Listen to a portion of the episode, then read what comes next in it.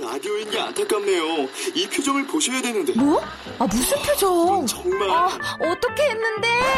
KBS 라디오 7개 채널에서 제공하는 최고급 정보들을 사진과 기사 그리고 영상으로 확인하실 수 있습니다. 읽는 라디오 KBS 라디오 홈페이지 라디오.kbs.co.kr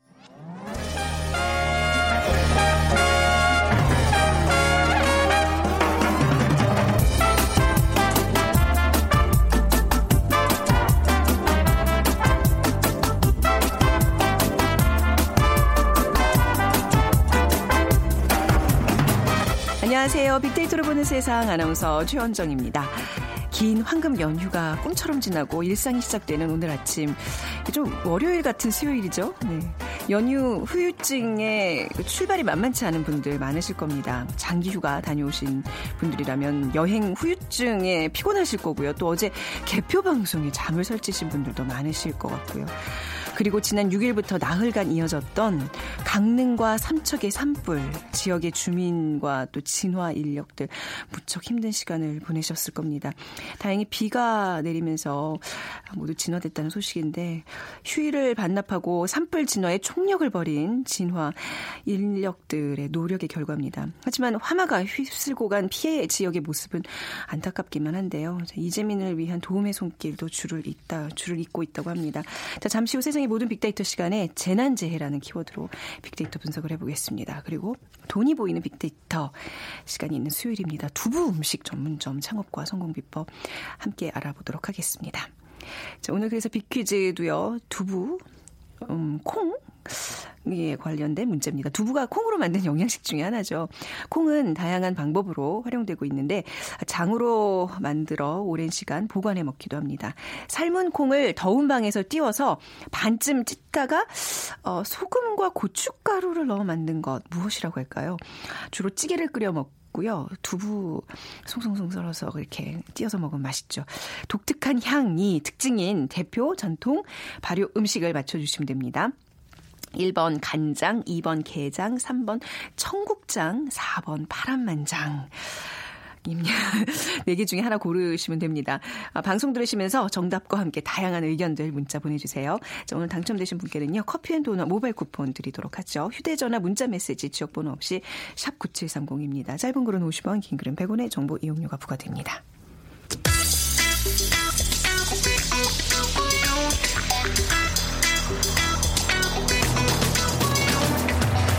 오늘 여러분이 궁금한 모든 이슈를 알아보는 세상의 모든 빅데이터. 다음 소프트 최재원 이사가 분석해드립니다. 네, 세상의 모든 빅데이터 다음 소프트 최재원 이사와 함께하겠습니다. 어서 오세요. 네, 안녕하세요. 네.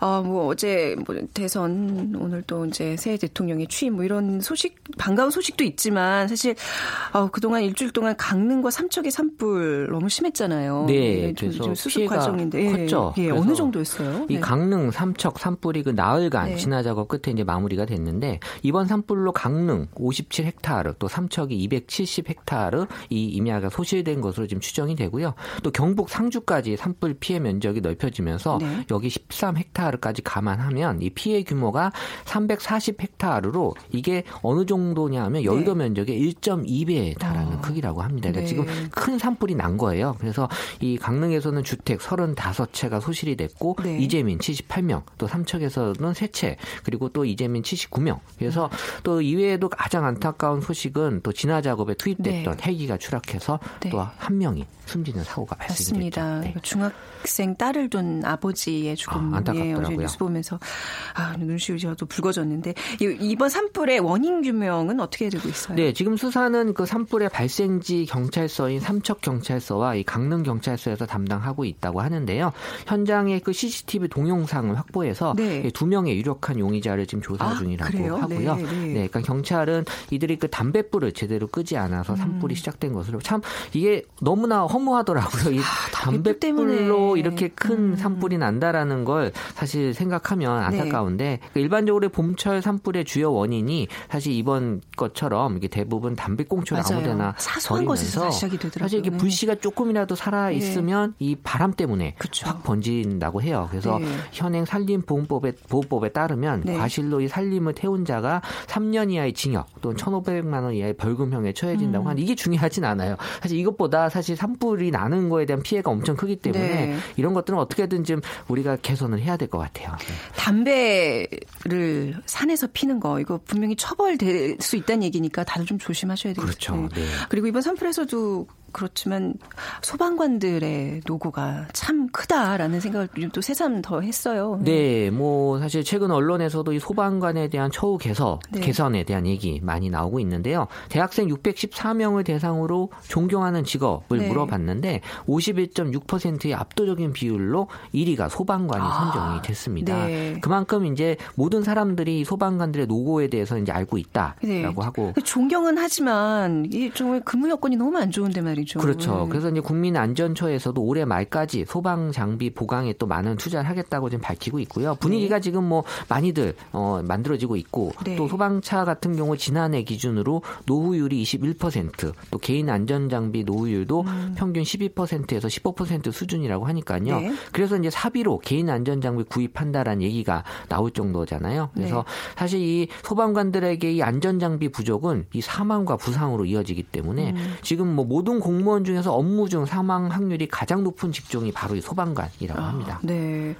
정부에서 재난을 관리하는 좀 시스템 어떻게 지금 되고 있나요? 그러니까 재난 발생 네. 시에 가장 중요한 것 중에 하나가 이 신속하고 정확한 네. 이 상황 파악인데요. 어, 어떻게 보면 이 골든 타임이라고 하는 게 여기도 적용이 돼 있어요. 네. 그래서 어, 적절한 시간 안에 신속하게 상황 파악을 하고 의사 결정을 해야 되기 위해서 다양한 수단과 경로를 통해 데이터를 생성하고 수집하고 있는 그래서 이제 스마트 재난 상황 관리 시스템이라고 있습니다. 그 재난 발생 시의 현장의 정보를 일단 파악할 수 있고 또 음. 신속한 재난 의사 결정을 지원하기 위해 그 개발한 시스템인데요. 여기에는 뭐 기상청의 기상 정보, 네. 또 경찰청의 교통 정보센터 등의 교통 정보, 뭐 CCTV 영상, 또 국립산업산림과학원의 10개 기관으로부터 16개의 컨텐츠를 계속해서 받고 있기 때문에 지금 이제 플랫폼은 갖춰져 있는데 네. 어떻게 활용하느냐에 대한 어떤 관건이 남아 있는 것 같아요. 우리가 뭐 지진, 홍수, 가뭄 이런 재난 재해에 빅데이터가 활용된다는 얘기들을 많이 해왔는데, 그러니까 이게 빅데이터를 활용한다는 거는 미리 예측하는 거잖아요. 그게 굉장히 중요한 부분인데 말이죠. 그렇죠. 뭐 네. 상황이 발생했을 때에 파악하는 것도 중요하지만 네. 음. 더 중요한 거는 발생하기 전에 이거를 예방하는 게 사실 어떻게 보면 더 중요하잖아요. 그렇죠. 그러니까 이 데이터가 크게 보면 이 사람이 만들어내는 human 데이터와 기계가 만들어내는 machine 데이터가 있거든요. 음. 네. 지금 뭐 기상 데이터나 이런 측정에서 올라오는 데이터들은 다 machine 데이터들이에요. 네. 그러니까 이런 것들을 통해서 이상 징후가 포착이 되면 미리 이제 경고해 주는 거죠. 우리 비가 왔을 때 어느 정도 이상이 음. 예, 올라가면 자동으로 다 이제 경고가 예, 예. 나가게 돼 있거든요. 근데 그 human 데이터는 뭐예요? human 데이터는 네. 이제 SNS의 글들이 아, 일단 human 데이터가 될 수 있어요. 네네. 그래서 지금 여기에 무슨 문제가 있는 것 같다라는 것들을 음. 기계가 감지하지 못하는 것들을 사람이 네. 또 감지하는 경우도 많이 있잖아요. 지금 음. SNS를 많이 또 활용하고 계시기 때문에 네. 그러니까 재난 분야에서의 그 빅데이터는 이 사이즈의 그 big보다는 네. 어떻게 보면은 value의 big. 아. 왜냐하면 우리가 어디 지나가다가 건물이 무너졌다라는 그런 글들은 네. 사실은 어떻게 보면은 이미 발생된 후의 글이기 때문에 의미는 있지만 네. 크게 뭐 발생 전하고는 좀 다른 의미죠. 네. 하지만 어 건물이 좀 무너질 것 같아요라는 이 글 그렇죠. 하나가 그렇죠. 음. 재난을 암시하는 글이기 때문에 이런 것들을 먼저 이 찾아내는 게이 네. 재난 상황에서는 되게 중요한 요소가 되고 있어요. 근데 참그 화마 이런 화재 같은 경우에는 너무 또 삽시간에 불이 번지기 때문에 이런 걸 이렇게 재빨리 이런 걸좀 예측을 할 수 있는 그 방법이 산불은 뭐 아. 비나 눈처럼 측정할 수 있는 기준이. 애매해요. 네네. 네, 육안으로밖에 확인이 안 되기 그쵸. 때문에 이건 말 그대로 음. human 데이터를 찾아야 돼요. 네, human 데이터를 통해서 재난이 어떻게 또 예측이 되는지 좀 더 얘기 들어볼까요? 그러니까 네. 실제로 그 위험을 암시하는 글들을 지금은 다 이런 시스템에서 감지하게 돼 있습니다. 네. 그래서 어 만약에 여러분들이 어 어디다 SNS 글을 올리면 이 글이 재난을 암시한다라는 것들은 다 이제 감지가 되게 음. 네. 제가 그 프로젝트에 같이 활동을 했었거든요. 하거든요. 어. 그래서 얼마 전에도 그 상암동에서 어, 다리가 흔들려라는 글이 여러 건 이제 올라와서 네. 실제 점검하러 출동한 사례도 있었어요. 아, 그랬어요? 네, 거의 어. 5초 안에 글들이 다 잡히거든요. 네. 그러니까 재난을 그런 암시하는 글들을 찾아내는 또 언어 모델링이라고 하는 분야가 따로 있을 정도로 네. 왜냐하면 사실 우리 지하철 타고 출근하면서 어, 지하철이 고장나서 출근하기 싫다는 글들 엄청 많거든요. 근데 이건 재난은 아니잖아요. 네, 네, 네. 그러니까 본인이 어떻게 보면은 바램을 암시하는 글들이 너무 많아서 네. 이 재난 의 글이냐 바램의 글이냐를 또이 골라내는 그런 음. 네. 언어 모델링도 하나의 어떤 어. 기법으로 지금 많이 연구가 되고는 있어요. 음, 네. 그러니까 지금 그야말로 이제 정부의 옥석을 가려내는 작업들, 그러니까 이게 빅데이터 전문가들이 하는 일 중에 그렇죠. 하나죠. 예. 네. 그러니까 이런 빅데이터를 통해서 미리 예보하고 또 안전을 지켜주는 예가 또 뭐가 있을까요? 그러니까 질병도 지금 어떻게 보면은 국가적인 재난에도 많이 포함이 될수 네. 있는데요. 그러니까 의료 분야 같은 경우 이 빅데이터 분석이 어떻게 보면 치료 중심이 아닌 예방이나 관리 목적으로 많이 활용되는 분야입니다. 음. 네. 그래서 이 질병이 유행할 조짐이 보이면 이 날씨처럼 이 정보를 제공해서 주의를 당부하는 우리 그 메르스 사태 때 엄청난 그 네. 피해가 있었잖아요. 네. 사실 이런 것들을 미리 감지하고 예방할 수 있다면 국가적인 입장에서는 정말 큰 도움이 될 수 있어서 네. 이 건강보험공단도 이 국민건강주의 예보 시스템이라고 있어서 음. 이 다섯 개 질환에 대해서 어, 특정 지역을 중심으로 만약에 이 퍼질 조짐이 보이면 미리 이제 알려주는 그런 예보 시스템이 있어요. 그래서 네. 어, 이 예보 시스템 같은 경우는 이 의료 기록, 그러니까 그 지역에 어, 실제로 이 병으로 어떤 환자들이 많이 왔는지 그리고 네. SNS 상에서 그 지역에서 어, 실제 이런 그 병에 대한 얘기들이 있었는지를 종합 판단을 해서 어, 한 신호등처럼 네. 어, 빨간불이다, 녹색불이다 이런 것들을 좀 알려줘서 어, 어떻게 보면은 이런 걸 우리가 어, 예, 예방할 수 있는 쪽으로 많이 활용을 하고 있는 거죠. 그러니까 어떤 재난 재해도 그냥 뭐 원인 없이 발생하는 건 없는 것 같아요. 그러니까 계속 어떤 시그널, 신호를 주고 있다는 얘기인데 그거를 잘 찾아내는 것이 중요하네요. 어, 왜냐하면 이 데이터 분석에 있어서는 시그널이냐 노이즈냐를 이제 어, 판단을 해야 되거든요. 네, 이게 네. 대부분이 노이즈죠. 네. 하지만 이제 시그널을 분석해내는 게 이 데이터 분석에서 중요한 요소 중에 하나고, 네. 어, 일예로 사실 이 우리 가정에서 가장 많이 쓰는 그 가전 제품 중에 하나가 냉장고가 있잖아요. 네. 냉장고 갖고 뭘 할 수 있어라고 하는데 실제 요새 이제 부모님 나이 드신 부모님 이제 혼자 사시는 분들 많이 있는데 네. 그 사실 이 냉장고가 이 사람마다 가족마다 하루에 열리고 닫히는 횟수가 거의 정해져 있어요. 아 그렇겠다. 그러면은 생각해보니까 그 네. 냉장고에 이제 그 어떤 이 장치 하나 다는 건 어려운 일이 네. 아니거든요. 그러면 이제 매일매일 냉장고가 우리 부모님이 지금 사는 집에서 얼마나 열리고 닫히고 있는지를 파악이 되면 네. 어느 날은 냉장고가 계속 안 열리고 외출한다는 소식이 없었는데 그럼 뭔가 몸이 아프신 그렇죠. 거예요. 그러니까 예. 그런 것들은 데이터를 통해서 시그널을 갖고 미리 어, 혹시 뭐 음. 문제가 있으신지를 이제 연락을 한다거나 네. 그러니까 이런 것들이 우리는 별 의미 없는 데이터라고 생각하지만 아주 중요한 시그널을 그러네요. 보여줄 수 있는 거고 지금 뭐 독거노인들도 지금 음. 많아지고 있잖아요. 근데 주민센터의 그 사회복지사 분들은 사실 또 한정된 인원으로 이 독거노인들을 다 네네. 관리할 수 없어서 근데 독거노인들이 사시는 그 집 같은 경우에 보면은 뭐 어떤 전력 사용량이라든지 음. 네. 또 이분들은 또 거의 약을 또 많이 드시기 때문에 실제 약국에서 약을 잘 타고 계시는지 음, 네. 이런 것들 다 실시간으로 확인이 돼서 이런 데이터 몇 가지만을 잘 조합을 해보면 네. 어느 노인을 먼저 방문해야 되는지가 또 나와요. 네. 그러니까 이런 것들이 어떻게 보면 우리가 어, 가지고 있는 데이터를 최대한 활용할 수 있느냐인데 어, 여전히 이 개인정보 보호라고 하는 측면에서 음, 네. 이런 데이터 활용이 아직은 좀 한계가 있긴 하죠. 네, 뭐 재난 재해 뭐 이런 데이터를 충분히 예방할 수 있는데 지금 말씀하신 뭐 독거 노인들이나 좀 부모님에 대한 어떤 그런 관리는 사실 사람의 예, 손길이 좀 닿아야 되는 부분이 아닌가 싶어요. 그렇죠? 우리가 빅데이터에만 맡길 수는 없잖아요. 그렇죠. 이제 사람이 결국에는 해결해야 되는데 네. 어 그거를 이제 도와주는, 도와주는 역할을, 역할을. 이제 데이터를 음. 이제 최, 그렇죠. 최대한 활용한다라는 거고요. 네네. 음. 그러니까 이런 것들은 이제 앞으로 점점 우리 그 IoT라 그러잖아요. 네. 우리 그 전자제품이나 이런 거에 어, 시그널들이 이제 다 부착이 될 네. 거예요. 그러면은 어 지금 우리가 지금보다는 훨씬 더 편리한 세상도 돌아오지만 음. 어 앞으로 다가올 그런 위험이나 이런 것들을 감지할 수 있는 네. 요소 들도 분명히 지금은 가능한 시대가 온 거죠. 음, 안전 지킴으로서의 빅데이터의 활용 또 앞으로 좀 기대를 해보겠습니다. 또 여름에 이제 또 뭐 홍수나 이런 것들이 좀 닥칠 테니까 말이죠. 그렇죠. 그렇죠. 네. 네. 자 오늘 얘기 여기까지 듣도록 하겠습니다. 다음 소프트 최재원 이사와 함께했습니다. 감사합니다. 네, 감사합니다.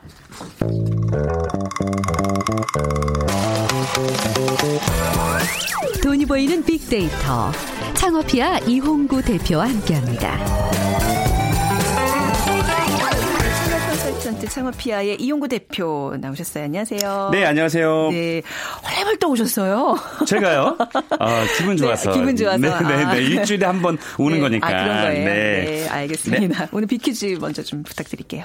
네, 어, 두부는 콩으로 만든 영양식 중 하나입니다. 아, 콩은 다양한 방법으로 활용되고 있는데요. 어, 장으로 만들어서 오랜 시간 보관해 먹기도 합니다. 삶은 콩을 더운 방에서 띄워서 반쯤 찢다가 네. 어, 소금과 고춧가루 를 넣어서 만든 것. 어, 과연 이것은 무엇일까요? 어, 주로 찌개를 끓여 먹고요. 두부가 들어가도 참 맛이 좋습니다. 아, 독특한 향이 특징인 대표 전통 발효 음식 무엇일까요? 1번 간장, 2번 게장, 3번 청국장, 4번 파란만장. 파란만장 야, 어디서 어디서 팔아요? 나 이거 한번 먹어보고 싶어요. 파란만장. 따라오세요. 끝나고 제가 사드릴게요.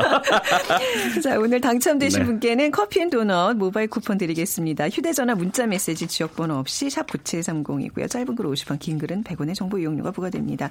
아, 청국장, 어, 얘기가 갑자기. 아, 뭐라고 하셨어요? 아니, 그니까, 그, 갑자기 그, 여기 예, 아. 보기 중에 하나여서. 네. 예, 갑자기 그 향이 떠오르면서. 네, 갑자기 그 스튜디오에 그 냄새가 쫙 이렇게. 풍기는 것 같아요. 근데 요 품목은요. 네. 요거 전문점도 물론 좋지만 제가 잘 가는 곱창집이 있는데 네. 거기에 이걸 어, 팔아요. 이걸 팔아요? 네. 네. 근데, 희한하네. 근데 곱창도 맛있지만 네. 이 청국장이 너무 맛있어서 찾게 와 되는 신기하다. 경우. 그 네. 곱창도 이 간장 찍어 먹거나 아니면 약간 자극적이잖아요. 네. 근데 요 이 지금 아. 닭도 좀 자극적인데 이게 잘 궁합이 잘 맞는 아주 겁니다. 잘 맞아요. 예. 와. 그러니까 그런 식으로 약간 사이드인데 아주 맛있게 하면 요거는 그 아주 뭐라 그래야 되죠? 음. 메인의 요리를 이렇게 잘 보필할 수 있는 좋은 어, 영양, 영양가적인 면에서는 어. 그 상호 보완이 되는 것 같아요. 네네. 곱창은 뭐 이렇게 먹으면 네. 어, 이렇게 뭐 살찐다 뭐 그런 느낌도 있는데 네. 청국장으로 약간 좀 몸, 건강. 몸 건강을 대체한다는 네, 측면에서는 그쵸? 괜찮은 궁합이네요. 네.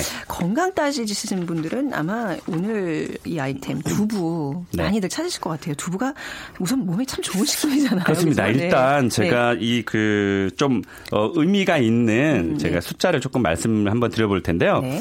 어, 통계청과 또 식품의약 어, 의약품안전처에서 발표한 조사가 있어요. 어, 잘 한번 들어보시면 네. 앞으로 그 우리의 그 먹거리가 어떻게 변화되는지를 아마 네. 어, 아실 것 같아요. 어, 가장 큰 변화가 일단 쌀이 감소했다는 거. 음. 이거는 뭐, 뭐 누차 말씀드려서 아실 수 있, 는 내용이고요. 네. 숫자를 좀 보면 지난해 기준으로 1인당 연간 쌀 소비량이 1980년대 절반 수준까지 떨어졌어요. 61.9%로 떨어졌고 어, 특히 이 우유가 소비가 좀 줄어들었는데 요. 이것은 보니까 어, 일단 우유에 대한 주 소비층이 우리 어린이들 또 청소년들이잖아요. 근데 이 아이들을 좀 적게 낳, 낳으면서 네. 아. 어, 이 소비량도 동반 좀 하락이 됐고 어, 국내 그 숫자를 보니까 국내 흰 우유 소비량이 2012년도에 약 140만 톤 정도가 됐는데 2015년도에 134만 톤으로 떨어졌다가 그나마 어, 작년에 어, 소폭 어, 2.8% 상승을 했는데 네. 이거는 이제 최근에 우리 마트 같은 데 가면은 왜 묶음 판매 많이 하잖아요. 네. 예, 그런 것에 대한 결과물이 이제 분석이 좀 나왔습니다. 음. 반면에 이제 오늘 제가 말씀드린 이 두부 전문점에 대해서 말씀을 드릴 텐데 네. 이 고령화 증가로 그, 그 이제 고령층들이 증가하면서 이제 좀 각광을 받고 있는 식품이 있는데 바로 이 두부와 네. 발효 식품입니다. 이게 음. 어, 전통 발효 식품하고 두부류를 더한 시장 규모가 어떻게 변화가 됐냐면 네. 2011년도에 2조 9천억 원 정도 가량 됐어요. 시장 규모가. 네.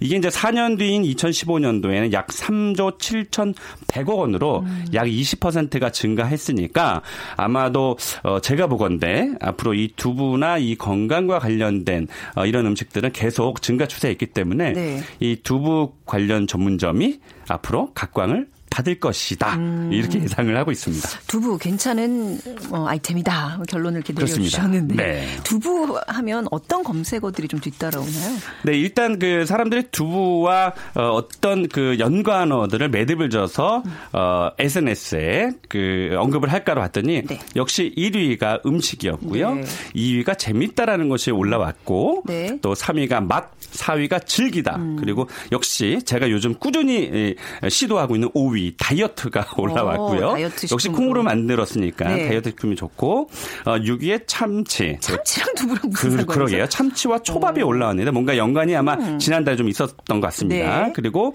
어, 9위가 조리법, 10위가 대박. 이래서 어, 대부분 어, 긍정어와 또 부정어는 저희가 봤는데 대부분 음. 네. 이제 당연히 콩과 두부는 이제 건강에 좋으니까 긍정과 관련된 그런 검색어들이 굉장히 많이 올라왔습니다. 뭐 새 출발 이런 건 없네요. 우리 두부 하면 좀 떠올리는 이미지가. 아, 제가 그걸 하려고 그랬는데 어, 직접 해주시네요. 네. 네, 네, 네. 아니 뭐 두부가 또 상징하는 그런 게 있으니까. 그렇습니다. 예. 어쨌든 뭐 두부는 음. 그전 연령층의 고루 어, 긍정적인 영향을 어, 이라는 생각도 좀 들고요. 네. 또 두부가 최근에 또 계속 늘어나고 있는 추세라서 네. 어, 앞으로 좀 이 창업 아이템, 이 틈새라고 볼 수 있기 때문에 어. 굉장히 좋은 아이템이라고 볼 수 있겠습니다. 네.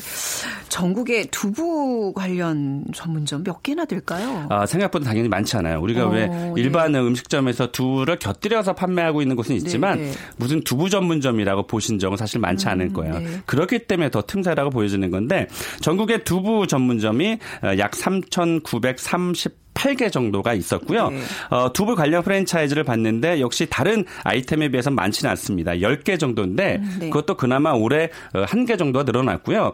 어, 최근에 좀 논란이 있었던 그 카스테라 전문점이 네. 작년 7월에 생겼는데 어, 지금 프랜차이즈가 16개 음. 네. 예, 브랜드가 있다라는 걸 비추어 봤을 때는 어, 이 두부 전문점은 사실은 어, 대중 아이템이잖아요. 네. 그런데도 불구하고 프랜차이즈가 10개밖에 안 된다는 어. 것에 어, 제가 그 창업 컨설팅 하는 사람 입장에서는 음. 굉장히 틈새가 있다. 이렇게 평가를 하는 거죠. 두부 전문점은요 보통 이렇게 좀 외곽으로 나가야지 좀 있다는 인식이 있는데 서울 도심에서도 충분히 그 가게에서 직접 두부를 뽑아서 그좀 어려운 작업은 아닌 걸로 알고 있는데 왜 안 될까요? 도심에서는요. 어, 왜 이런 많이 것 없는 같아요. 걸까요? 네. 어, 그러니까 음, 우리가 김치찌개 전문점 네. 그렇게 머릿속에 떠올리면 사실 많지 않거든요. 네. 음. 저는 물론 가는 집이 있습니다만.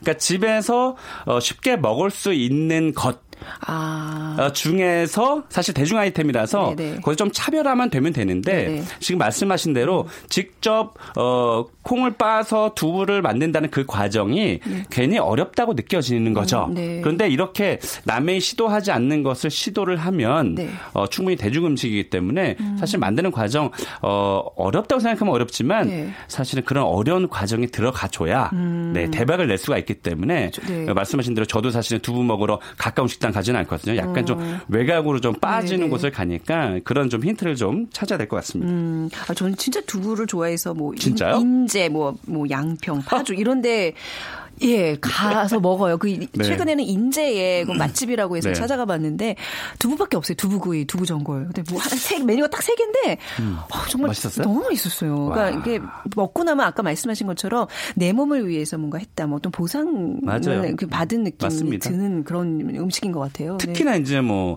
한 40, 한 40살 정도가 이제 지나가면서 네. 이제 점점 더 두부에 대한 관심을 많이 갖는 것 아니 그 같고요. 나이가 들어서가 아니라 아, 그- 우리 저희 아이들도 좋아하잖아요. 내고 아니, 그러세요? 아니 저기 저기 11살 우리 꼬맹이도 좋아하는 어, 좋아하죠? 예, 예. 이거는 맞아요. 나이랑 상관없어요. 그래서 제가 이게 지금 시간이 짧으니까 맛집을 네. 다 소개해 드릴 수는 없지만 네. 제가 정말로 자주 가는 곳인데 자주라 봤자 뭐 저기 속초에 있는 곳인데 네. 어 속초를 사실은 뭐 1년에 몇 번이나 가겠어요. 그러니까 네. 뭐 1년에 한 번 갈까? 음. 아니면 2년에 한 번 갈까 정도인데 그 집은 항상 가는 있는데 거기는 네. 와, 제가 십수년 전에 갔을 때와 지금하고 반찬이 똑같아요. 어. 근데 똑같은데도 계속 맛있어요. 그 집을 가면 네.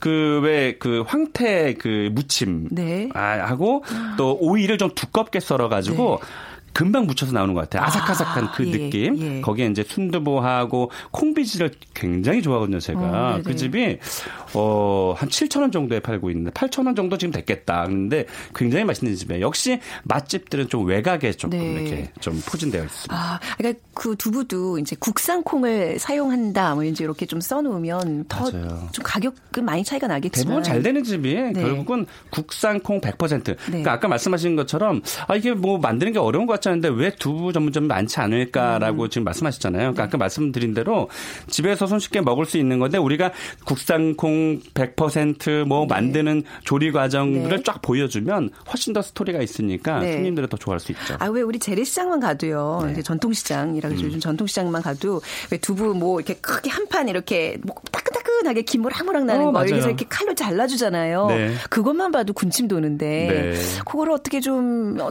그 메뉴로 좀 잘 네. 네. 그 정말 큰 판 하나 이렇게 맞아요. 중앙에 갖다 놓는 것도 방법이겠네요. 두부 전문점에. 그래서 최근에 그 여기 서울의 송파구 쪽에 생긴 아 제가 알기로 한 30대 중반 정도의 남성인데 되게 젊은 사람이죠. 네.